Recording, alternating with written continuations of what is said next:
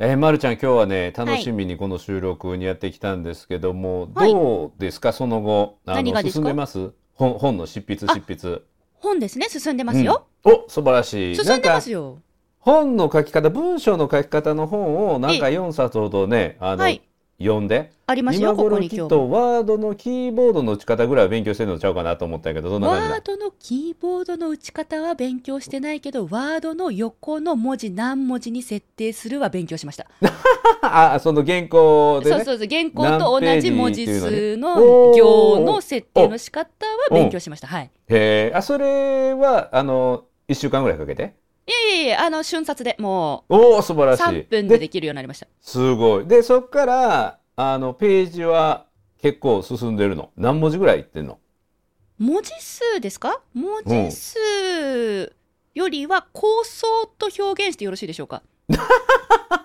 なんかかっこいいね構想。ええええええ構想ですね、まあ、50項目の目次に対してどのような内容を入れていくかの構想ですよね。はい、いやその構想ということはまだ、なんていうの？あの文章に入っていってないってこと？いやいやいやいやちゃんとその1文とか3文とかパラパラパラパラとその構想の核となる部分は書いてるんですよ。へええというか項目出しをしてる感じなの？いや項目はもう50 50項目出てますのでその中の構想でこういうこと書きたいなっていうのをパラパラパラパラ書いて それをそれを最終的にこう組み合わせていくわけでパズパズルみたいなもんですわ。うん。うん。あサマリーっていうか趣旨。こういうことをこの章では書きましょうというのが今これを伝えたいな。散らばってる。これをお伝えしたら楽、あね、うん。あの当時の私これ知りたかったなとか、うん。そういうことをパラパラパラパラいきなりねリスナーの皆さんもそうじゃない？いきなり全部やって仕上げようってのは辛いからじゃあ その中でー出た出た逃避。いやな な逃避じゃないですもよ。なすごい逃ね。ザ・ Fugitive っていうかねあの逃亡者やねうん Fugitive、うん、あの Fugitive やったかな。あの逃亡者という映画があるんだけど常に逃げ続けてる人。そんなことないです。よ前に進んでます毎よ。回毎回その1時間の連続ドラマで最後捕まりそうになるけど最後逃げていくっていうね。いやいや前に進んでますから。前に進んで逃げてませんよ。前に進んでちょっとなんか選手の続きみたいになるけど、まあ、はい。今回は自分が持ってるコンテンツを、はい。それをあの伝えてほしいっていう人に対して、はい。えーどう伝えていってアウトプットをしたらいいかっていうのがねついつい迷い込むラビリンスがあるんやけどまるちゃんがそのラビリンス迷路に迷い込んでないかをちょっとね確認させてもらう会にしたいなと思って。おう。もうすでに迷ってるね。もうすでに迷路やね。いや今今な何の話が始まるのかと思って今 のぶとい声が出ました。うんあ、じゃあちょっとね、今日ははいそんな話をしてみようと思います。褒めるだけが褒め立つじゃない。い。日常の中からダイヤの原石を探し光を当てる。褒める達人的生き方を提案する。今日も褒め立つ。こんにちは。なっこも褒める、褒める達人、褒め立つこと西村孝之です。褒め立つビギナー。まるっと空気をつかむ MC の丸山久美子ですこの番組はですね、褒め立つって何？と褒め立つに興味を持っていただいた方、そして褒め立つ検定を受けた、あるいは褒め立つの講演会、褒め立つの研修を受けたんだけども、最近褒め立つご無沙汰だなっていう方に、褒め立つを楽しく楽しくお伝えする、そういう番組です。はい。なんかまるちゃん一個抜けたような感じがする。いつものリズムからしたら。なんか今抜けた？ななんかえ？抜けました？なんかいいえ？抜けた？なんか第一声いつも「こんにちは」まるっと空気をつかむの「こんにちは」が多分抜けてると思うの。え本当ですか？初初じゃないですか、初違う？うわ！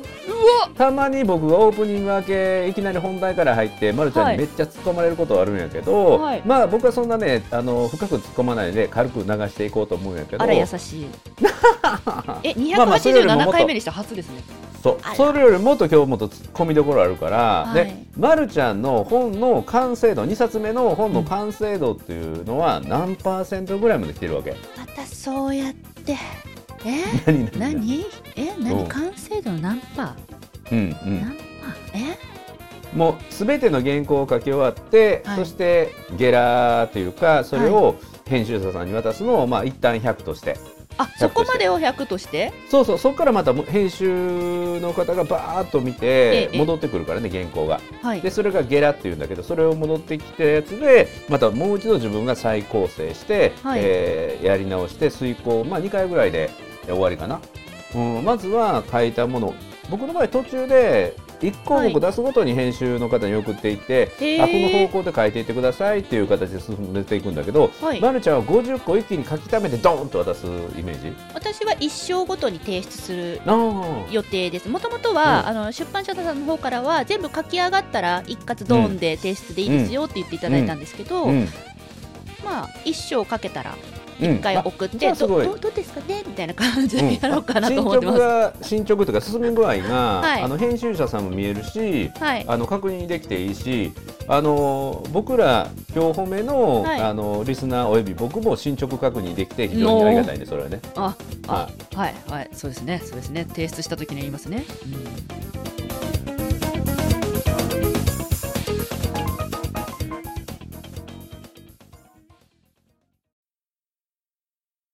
でちなみにその50項目あるうちの1項目目の何パーぐらいまで進んだ？じゃ50項目あるうちの今3項目目ああ素晴のらしい素晴らしい。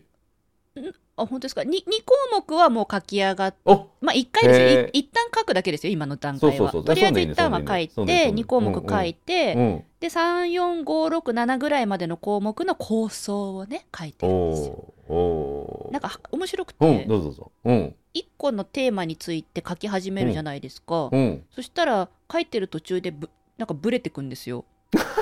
うん。わかる。えわかるよ。わわかる。わかるわかるわかる。わかるけれどもそれを最初に、なんていうのフィッシュボーンじゃないけどもマインドマップ作って、はい。あのかぶらぬようにブレぬように、最初に構成を作るんでしょ？構成を作ったでしょ？目次は作りましたようんうん、だから目次イコール構成されたはい。内容やから、ここでこの項目は書いてっていうのはあるんだけどはい。具体的に書いているうちにブレてくるの。そうなんですよ。あうの、ん。A に対して語りたかったのに、うんうん。スタート A で途中で B の話が入って なんか着地 C になっちゃったみたいなあれ？っていう。わかる。それするとね最後の方を、はい。あこれ前書いたやつやんってなってくるよ。あかぶってくるよい。やほおっしゃる通りで例えば目次の2項目目書いてるはずなのにうん。書き終わったら48項目で言いたかったことになっちゃってるとかあるのであそしたら48の時にこの表現使えばいいんだみたいな感じでうん。そうパズルとして切り分けてます。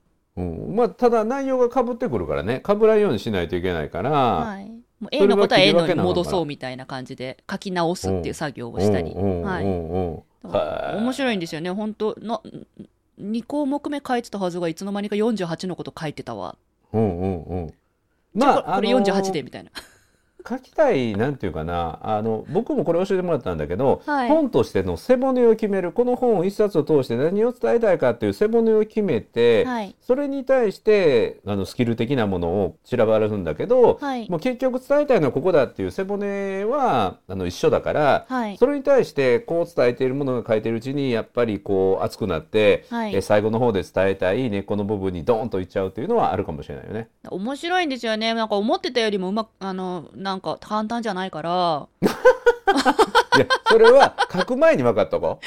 それは書く前に分かっとこ覚悟してたのに。う。うん。ああそうきたかと思って。はい。あのこれ自分自身の反省も込めてなんだけども、はい。あの書いてるうちになんか自分が持ってるノウハウっていうか知識よりももっと偉そうなことを書きたくなれへん。なりますよ。うんうんうん。だって著者っていうブランド？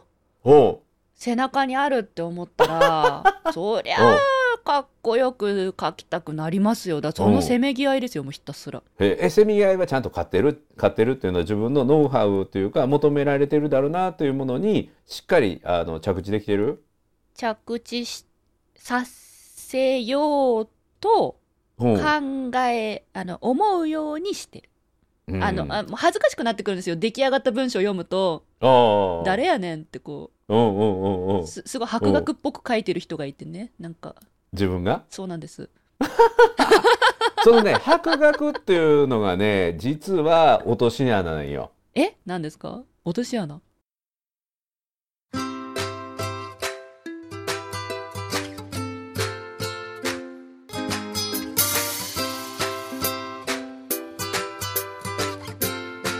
今日も褒め立つ。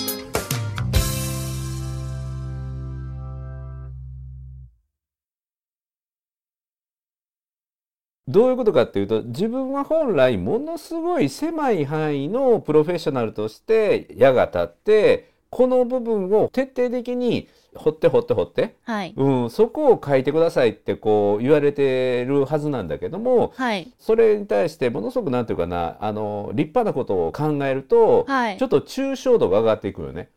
で、うん。抽象度が上がっていくことっていうのはすごくなんとかなあの立派なことが書けるんよ。はいで誰からも非難されないんだけどね。はい。うん、これやると人間力が上がって人を幸せにできて、うんうんうん。で素晴らしい人生を送れるんですって言ってそれは立派なことなんだけど当たり前のことなので、はい。あの尖ってないんよ。うんうん。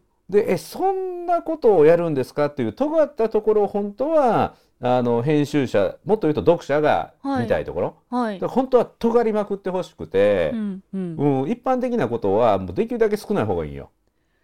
そうなんですね。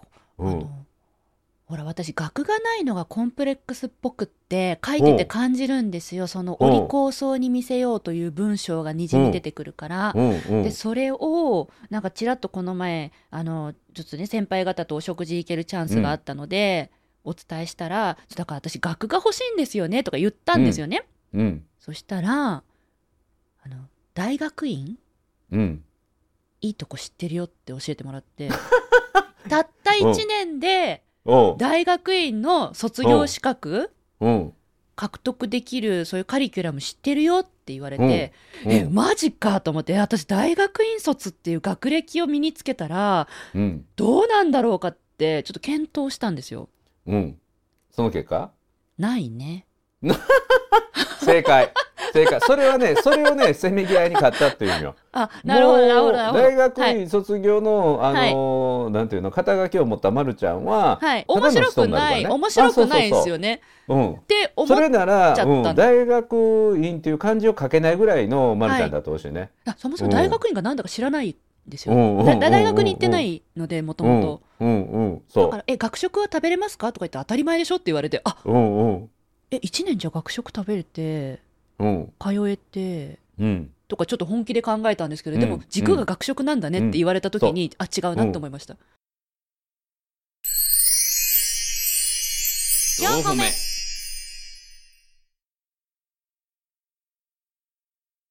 そう。だからあのディテールをね求められるよね。ディテールうん、エピソードとかですわ。だからビリギャルってめっちゃ売れた本あるのわかる？はい。映画でも見たことあります。そう。であのビリギャルのさやかちゃんは、はい。坪田さんっていうね塾の先生に、はい。えー歴史の勉強をしててね。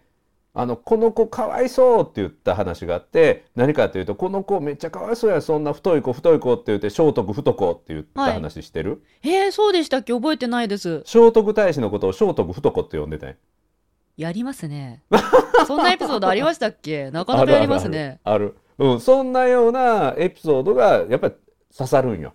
はあ。えこういうのいかがですか？西村さん。うんうん。あの私ですね実はあのいきなり言いますけれどもちょっと来月海外に行くことになりまして、おうじゃあシンガポールに旅行行くことになったんですよ、うん。うん。そしたら仙洞佐藤っていう場所知ってますか？セント佐藤仙洞佐藤っていう観光地の島があるんですよああセント佐藤やね。ああそうなんですよリスナーさんも知ってるからなんか仙洞佐藤っていううん、島があるんですよやね。あ、そうなんですよ。私ね、戦闘佐藤だと思ってたから、おうおうなんかこう、最後が佐藤さんみたいなイメージだったんですよ。で、あでこの、あめっちゃ恥ずかしくて、なんか戦闘佐藤とか興味あるんですって、あの、業者さんに言ったら、うん。あ、戦闘佐藤ですねって言われて、え、戦リゾー闘、トね。そうそうリゾート。リスナーさん、あの、最後の佐藤の塔が島っていう漢字なの。みんな知ってる。あ、本当ですか？私、シ戦闘佐ンガポール行藤だと思ったことある。ったんです。なんのこっちゃ。あのね、僕がまるちゃんに求めてるのは、はいで編集さんが求めてるそんなエピソードないね。はい。あの言葉に詰まった時にこの3つを持っとけばその場をしのげるこの3つの言葉とかそんなんなんよ。なんだっけって言っちゃうとか？あそうそうそうそう。というようなまああのなんていうの？えっと今回のテーマ何やったっけ？本のテーマ。本のテーマですか、うん。あの緊張しても話せる人と、うん。うん、まああまあ話せる人はこういう特徴がありますとか、こういうことをやってますっていうそういう特徴の、うん。をご紹介する本です。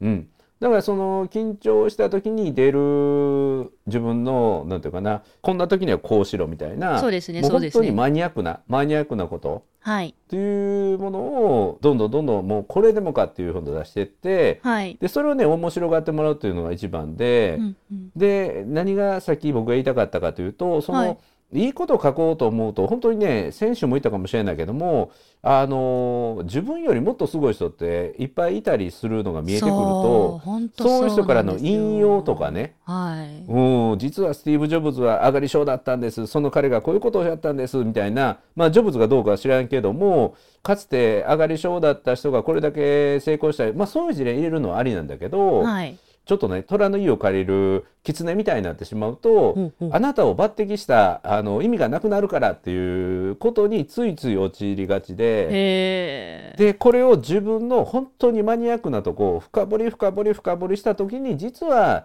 誰の心にもつながる響く話になってくるとすごい深い本になるんですよ。でこの本って実は緊張しいのためだけの本じゃないよねってありとあらゆる人にこれは大切な、うん、人生生きていくことっていうのは実は緊張の塊の中で生きていくことではい。このストレスフルな社会の中で実はこういうことをポイントとして持っておくと緊張しいとか関係なく大事なポイントだよねっていうのが最後の最後にグッと、はい。あの鉱脈のようにはい。ドーンとこう石油が噴き出す瞬間があるのよ。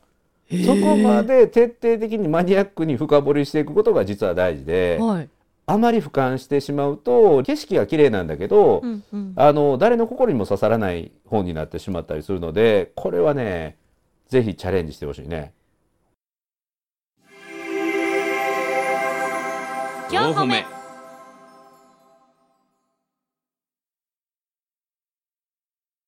まさにねスティーブ・ジョブズのネタは探してたんですよ。へえ。本当に本当に本当にあっ今あっちゃと思っちゃった。なんでなんでなんで？いや出てきた言葉と思うういやいや誰でもあの別にジョブじゃなくてもいいと思うし。あ結果的に見つからなかったんで諦めたんですけど、まあまあそういうね事例とかどうなのかなとか思ったりしてね。だから事例はうんうん。ほら、自分の事例の方が面白いよ。まずは自分の事例を出してごらんって、編集者さんがもし他の事例がいいって思ったらそこアドバイスくれるからって。確か先週の配信の時にそういうのを教えていただいたんで、うんうんまずは自分でこういうことあったなうんとか自分が関わった人でこういう人がいたなとかうんまずはちっちゃいかもしんないけど自分のネタで書こう。うんってうん決めるんですよ。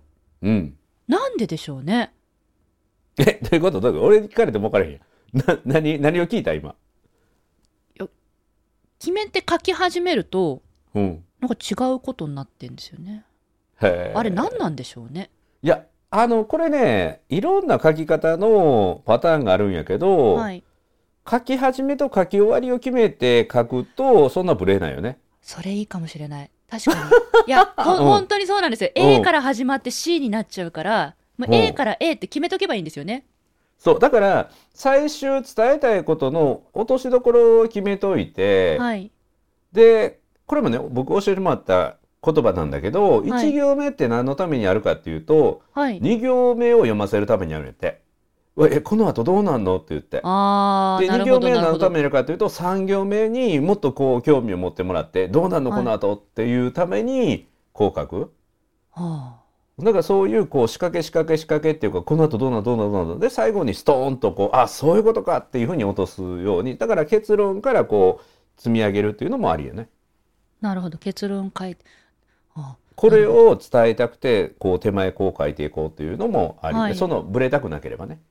うんうんうんうん本当今回を機にいろんな方が教えてくれて、うん人によってあのね皆さんほら本を書いてる人著者って言ったらなんか湯水のように言葉流れて、タイピングできてるんでしょって思われがちかもしれないんですけど意外と先輩方すごく工夫されてて、うん。今の西村さんに順番をねとか作ってみるんだよとか自分のこと深掘り深掘り深掘りしてやってみるんだよとかあと私の先輩ではその指で書けなかったら声で書くっていう人がいたり、うん。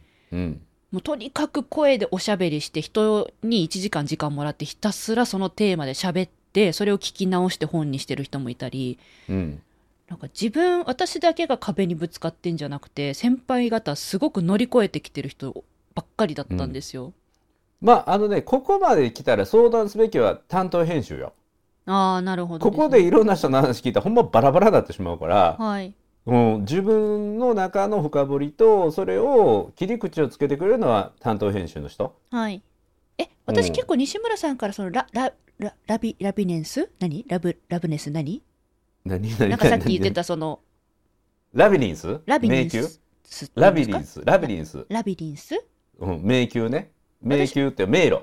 迷路のもうお城ごと迷路みたいなのを迷宮っていうね。ラその住人なんですかね私は。あの迷い込みがちやと思う。あかこよいこれガチなんですね。うんうんうんうん。まあみんなね。みんないい格好しようと思うと、はい。自分の力以上のものを出そうと思ってはい。よそから力を借りてこようとするんだけどもそれは実は求められてないことであって、うんうん。もう自分の中からだけこう絞り出すってこれ本当に苦しいんやけど、はい。もう外からそれこそ引用してきたりとか有名な人の話を出してくるとカッコはつくんだけど、はい。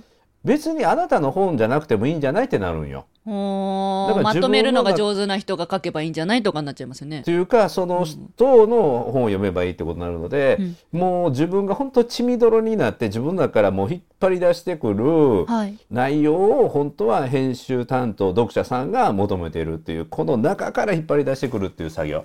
うん、ここよ。4歩目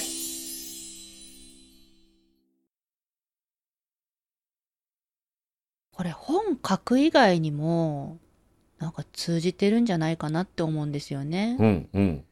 そう最近そうすごく思うんですよね。例えば好きな人ができて告白するときにね、うん。なんかかの有名な何々は言いましたとか 愛愛は永遠であるとかなんかこれを知った時に愛は生まれるとか言ってたんだよ。だから僕はこれを知ったから君を愛してるとか言われたらドン引きするじゃないですか低いより響かへんよね。そうそうだからだからなんかそういうことなのかなって最近思そういうってきてことよ。そういうことよ。そうだからあそうやで。あそういうことで合ってますか？本っていうのは、はい本っていうのは自分が読者に書くラブレターやから、こんな恥ずかしいことないんですよ。そんな恥ずかしいことないんだけどそれをこう引き出していく。はいうんうん。それだからこ本当にねラブレタそう告白してもらう時とかねすごいこの前ほらバレンタインっていう時期がありましたからね、うんすっごい考えてたんですけどー。うん。チョコもらってないで。あげてないですもん バッサリやで。うんうん。ほんで？いや告白する時にうん。言葉出なくてもいい一生懸命出そうとしてえっとえっと自分はあ本気チョコね本気チそうそうョコね。あの、うんあなたのことが好きなんですなぜならえっととかってうまく話せなくてもうん。なんかその人が思ってる本当のことがうん。言葉に入っていれば、そなんか伝わるとか気合を感じることあるじゃないですか、う。うん。逆に理理由を理路整然と説明される方が怖いよね。あなたの理論武装される方が。そう。なぜならば、うん、稼いでくるし、はい。あの身長も175以上あるしみたいなね。将来安泰そうだしとか言われてそう。もそう。愛情はあの理論論理を超えるからね。いやだからそそうだね。だからなんかその情熱とか思いとかっていうのを、ありのままをじゃあ文字にするっていう作業が面白くてでうん。もそれってぶっちゃけブログなんじゃないかなって思ってたんですよ。うん。うん。だからブログの延長みたいな感じでうん。吐き出していってますね今は今は。うんうん。それも全然いいと思うよ、はい、うん、だからちょっとまそう結構そのララビラビラビリンス。ラビニンス？うんうん。まあ迷路ね。って入り口がお多いんですよきっと。ほう。どっからでも入り口開いちゃってるからうん。なんかふと入りそうになりますよね。うん、で、まあ、まるちゃんはあのなんていうの平面の迷路じゃなくて立体に下にもドンドン落ちていくからね。そうなんですよ、もう、はい。そうなんですよ。そうもうどこにいてるかわけわからなくなってしまうわっていうね。かんない。あ、そう本当は迷子ですね。よく迷子になりますよ。もう人生そのもの迷子になる時は多いですもんね。うんうんまあそれも書き出していくことでなんていうかなアウトプットされることで自分の立ち位置が見えてくることがあるからねうん、そうですね思。考考えを吐き出して文字にするというのがこれが書くっていうことやからはい。書いた時にそれが整理されていくはい。で整理されていくためにはものすごい大変なあのことやけどね。うん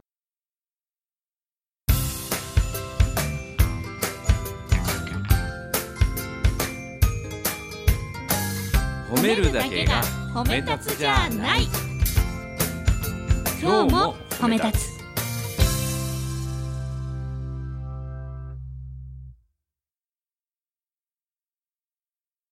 なんか褒め立つさんたちも、あれなんですか、うん。その全国の褒め立つさんたちも、その、なんか自分と向き合う時間みたいなのってあったりするんですか？えーっとねあの特にそんな機会は設けてないけどもまあ、はい。褒め立つの認定講師養成講座がそうやね。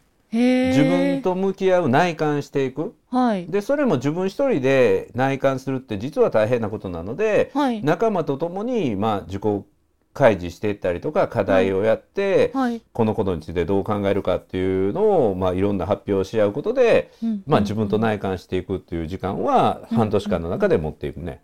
それで皆さんその半年間の中で自分の中にあるものから何か答えだったり形っていうのは見つかるものなんですか、うん、あのまだ見ぬ自分というものに気づいていくみたいなね、見つかるんだ。じゃあ、うん、何らかのものが見つかりはるね。でそれも認定講師はスタートなのでそこからはい。まあ、あのブログを毎日書くようにしていったりする人とかが、はい人前で話すっていうことも自分と向き合うことやから、はい。まあ褒め立つをやっていくっていうことは常に自分と向き合うっていうことかな。そしたら別に私みたいに本書くっていうきっかけじゃなかったとしても、うん、なんかその、見つかるものなんですね。なんかちゃんと、ちゃんと向き合えば。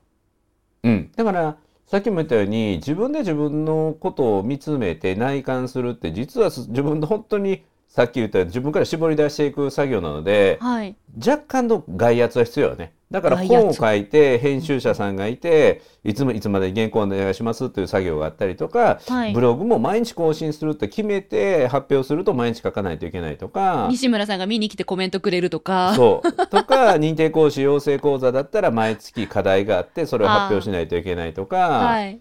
うん、それこそコラムを書くっていう800人のコラムを2本書いて持ってくるっていうような課題があったりすると、その1ヶ月の間にもうコラムを2テーマで書いて持ってくる。それが自分と向き合うような内容なんですよ。あ、そういう宿題が出るんですか？そう。とうか、まあ、これももう言っちゃうと、はい。自分のオリジナル名言100個作るとかね。えー、それをもう完全に自分の価値観とか、はいあのものの考え方をできるだけそぎ落とした表現で100個作るっていうのはもう自分の価値観とか自分の内面と向き合う作業でもあるんですよ。なんとかなるなるとか？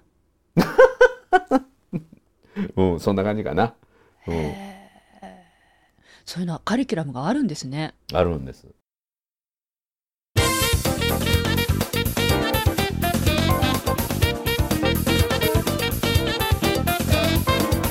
まあ、まるちゃんはこの今日褒めが自分磨きのカリキュラムやからねい。や、本当おっしゃる通りですよ。なんかよくわかんないんですけど、番組の趣旨がどんどん変わっていったような気がして、私もうちょっと最初の頃ってそういう趣旨で聞いてたっけと思って、なんか西村さんとお話をする？そうで褒め立つのことを知らないまるちゃんが僕に質問して、はい褒め立つって何か褒めることは何かっていうことを引き出していくっていうのが最初のあの。ビギナーのまるちゃんやったんやけど、ええ今はもええうまるちゃんの成長観察期になってるもんね。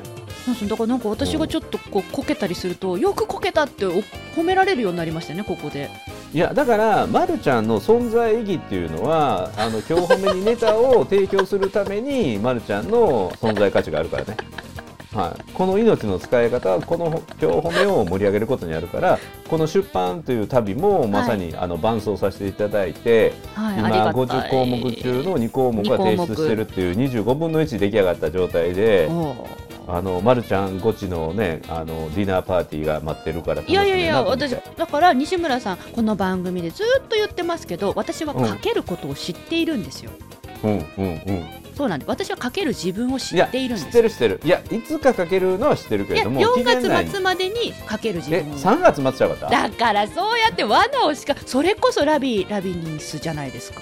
え危ない。うん危ない。うんえ3月末ちゃうかったっけ？4月末です。ああもう怖い怖い。ねリスナーの皆さん怖いですよ。こうやってねこうやってね迷路仕掛けてくるんですよ西村さん。危ないね。大丈夫。全部ここにいる音声で残ってるから。私さっき聞いたもん。大丈夫。4月末です。はい。ということでなっこも褒める。褒める達人に。褒め立つこと西村孝之と。4月末までに絶対書き上げる。褒め立つビギナーまるっと空気をつかむ MC の丸山久美子でした。今日も褒め立つ。それではまた次回